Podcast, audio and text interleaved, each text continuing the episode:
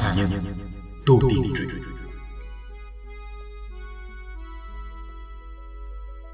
Tác giả. Vòng Vòng Người đọc. Thành Long. Chương thứ 10 Thần bí bình bình tận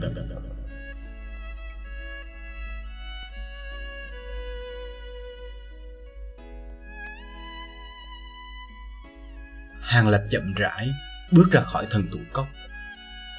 Dọc theo con đường nhỏ trong núi, theo thói quen, bước thẳng về phía trước. Lúc này thác nước từ xa đã mờ ảo hiện ra. Hắn hiện tại cũng không có việc gì trọng yếu phải làm cả. Mấy ngày hôm nay, cứ đến giờ này là hắn đi xuống chỗ trường thiết. Chỉ là muốn xem xem trường thiết trong lúc luyện công Hắn nhe răng nhếch miệng. Trông thật là buồn cười quá dị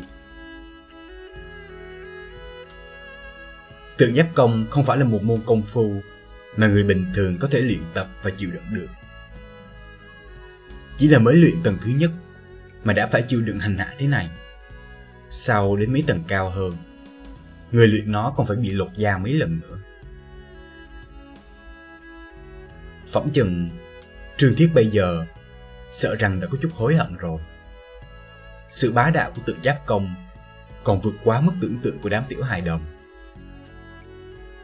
Hàng Lập vừa đi vừa suy tưởng. Tuy nhiên, hắn không chú ý đến đường đi lắm.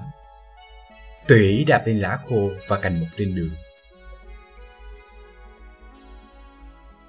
Đợi thêm mấy ngày nữa, hai người sẽ hướng mặt đại phu cầu tình, cho Trừng Thiết có thể thay đổi tu luyện môn công phu kia để khỏi phải chịu đựng những đau khổ như bây giờ. Hàng Lập nghĩ đến đây, hắn tự mình thấy có thể giúp bằng hữu tìm ra con đường thoát khỏi khổ ải. Tự mình cũng cảm thấy có chút phấn chấn. Hàng Lập ngẩng đầu nhìn cây cối ven đường. Vào lúc này, tiết trời đã vào cuối thu. Hầu hết cây cối đã trở nên úa tàn. Trên con đường nhỏ, trải đầy một tầng lá rụng và những nhánh cây khô.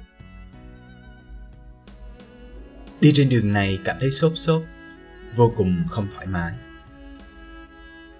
Lúc này, từ một đỉnh ngọn núi cách đó không xa, mơ hồ truyền lại tiếng binh khí va chạm. Thỉnh thoảng, còn lẫn vào một vài tiếng hoàng hồ cùng gỗ vũ. Nghe thấy những thanh âm đó, Hàng Lập liền vọng đầu quan sát tòa đỉnh núi kia. Tâm tình vừa mới tốt lên một chút, giờ lại trở nên tồi tệ đi. Đó là các sư huynh giáo tập bách đoạn đường. Đang huấn luyện các sư đệ mới nhập môn cách chiến đấu, có sử dụng vũ khí. Mỗi khi Hàng Lập chứng kiến những đồng môn của hắn tụ tập một chỗ, tiến hành luyện tập thực chiến, trong lòng có chút bất hảo tư vị. Chính hắn cũng muốn được cầm lấy thanh đao, chân thật muốn lấy một vài cái. Đáng tiếc, cũng không biết vì sao, từ khi chính thức bái nhập mặt đại phu môn hạ, mặt đại phu liền cấm hắn tiếp xúc với những thứ này, càng không đồng ý cho hắn đi theo các vị giáo tập, học những môn võ công khác. Lão nói những việc đó sẽ cản trở tiến độ luyện tập của bộ khẩu quyết kia. Do vậy, Hàng Lập chỉ có thể đứng đó mà đố kỵ. Thỉnh thoảng ở những chỗ kín đáo, từ những đồng môn hắn giao hảo tốt mà mượn được vài kiện binh khí. muốn qua muốn lại một lúc để giải tỏa cơn thèm khát. Thật là mình tu luyện bộ khẩu quyết này thì có tác dụng gì tốt cơ chứ? Cho đến giờ, đến ngay cả bản thân cũng không nhìn ra nó tốt ở điểm nào những đệ tử nhập môn khác đều là thân thủ càng ngày càng trở nên lợi hại. Võ công ngày đi ngàn dặm. Mà mình thì so với trước dậm chân tại chỗ. Căn bản là nhìn không thấy có một chút biến hóa nào cả. Đến ngay cả trương thiết, dù là mới tu luyện tượng giáp công mới được hai tháng, mà da thịt trở nên dày chắc không ai đánh nổi. lực khí cũng trở nên bền bỉ so với trước rất nhiều. Nhưng chính là nếu không được mặc đệ phu thua làm môn hạ, căn bản chính hắn không có khả năng vượt qua kỳ trắc thí ký danh điện tử hai tháng trước. Chứ đừng nói là được ở lại trên núi, có thể kiếm thêm ít tiền cho cha mẹ hắn. Vậy thì thôi khỏi học. Không thể học được những thứ khác, vậy thì không học vậy.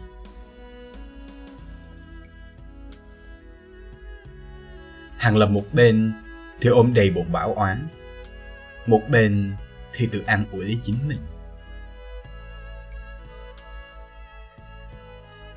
Hàng lập thu hồi lại ánh mắt đang nhìn về phía xa. Trong đầu thì tự nhủ thầm. Nhưng tinh thần hắn càng uể oải hơn. Hắn nhìn hai bên đường với ánh mắt vô thần. Chính hắn cũng không biết là lúc này hắn đang nhìn cái gì nữa. Đột nhiên, Hàng Lập vội hít lấy một ngụm lương khí. Thân tình đột nhiên trở nên quái lạ. Gần như ngay lập tức, cái miệng của hắn ngoác ra đến tận mang tai. Theo phản xạ, hắn gập người xuống. Dùng song thủ ôm chặt lấy ngón cái bằng chân phải. Sau đó đau đớn ngã vật ra trên cỏ. Loại đau đớn đột khởi như vậy, chỉ một lần đã làm cho Hàng Lập đau đến không chịu nổi. Sắc mặt hắn trở nên trắng bệch. Một cỗ đau đớn kịch liệt từng cơn từng cơn từ ngón cái của hắn truyền lên đỉnh đầu.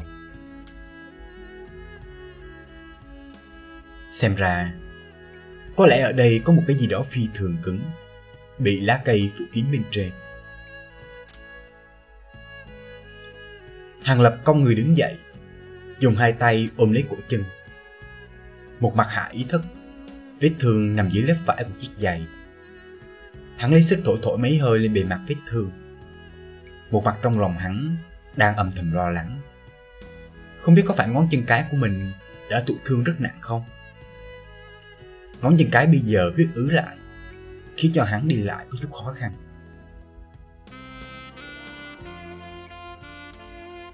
Qua một lúc lâu, Hàng Lập mới nhịn được cơn đau. Hắn giơ cao cổ chân lên, ánh mắt dò xét khu vực đầy lá cây phía dưới. Tự nhiên muốn tìm ra đầu sỏ đã gây ra vết thương của mình. Trên mặt đất, bốn phía đều là lá cây mang sắc thái tiêu điều, màu vàng héo úa. Hắn căn bản là không tìm ra được mục tiêu trong cái đám lá cây loạn thất bát tào này.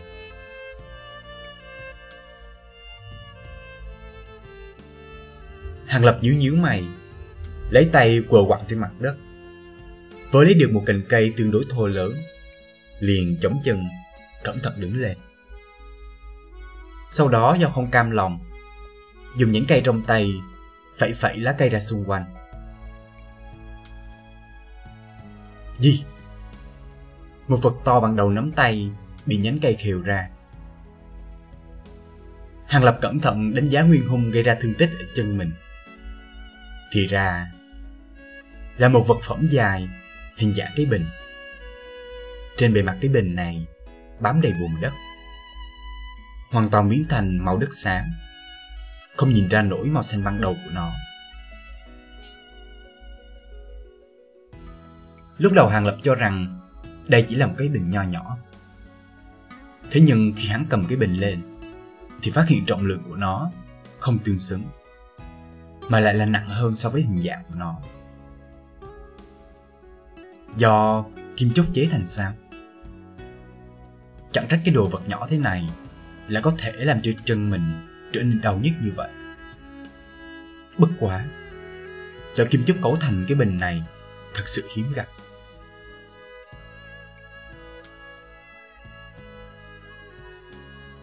Hàng Lập bây giờ đối với cái bình có chút hứng thú liền quên mất cảm giác đau đớn ở chân. Hắn lấy tay bóc dần lớp bùn đất ra bên ngoài. Dần dần sắc thái nguyên trạng của cái bình lộ ra. Một màu xanh biếc, vô cùng dễ nhìn. Trên bề mặt bình còn có rất nhiều hoa văn trang trí đẹp đẽ, được tô điểm bằng màu xanh lá cây. Ở cổ bình có một cái quai trông vô cùng tinh vi xảo diệu. Bên trong không biết chứa đựng cái gì. Dùng tay đưa vật đó lên gần tai, nhẹ nhàng lắc nhẹ cái bình.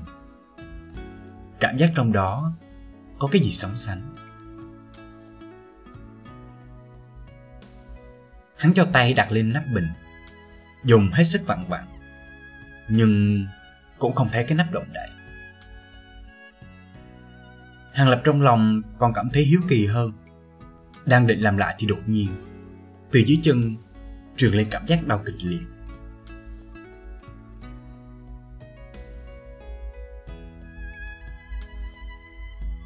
Hỏng rồi. Mình thế nào mà lại quên mất. Lúc nãy chân mình đã phải vật đó, giờ đã tạo thành hậu quả vô cùng tệ hại. Xem lại vết thương của mình, xem ra không thể tới chỗ trường thiết được rồi. Xem ra là nên về trước chỗ ở Tìm kiếm ít thương dược sau đó tìm hiểu cái bên ngoài ý muốn nhặt được này. Nghĩ tới đây Hàng Lập vì đề phòng bị người khác nhìn thấy. Cũng không hiềm vật ấy quá bụi, Liền bỏ ngay cái bình vào trong ngực. Đảo mắt nhìn xung quanh một vòng. Sau đó, Hắn chậm rãi quay về.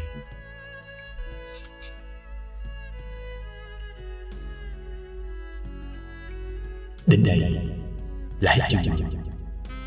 Mời các bạn đón nghe tiếp. Chương trình.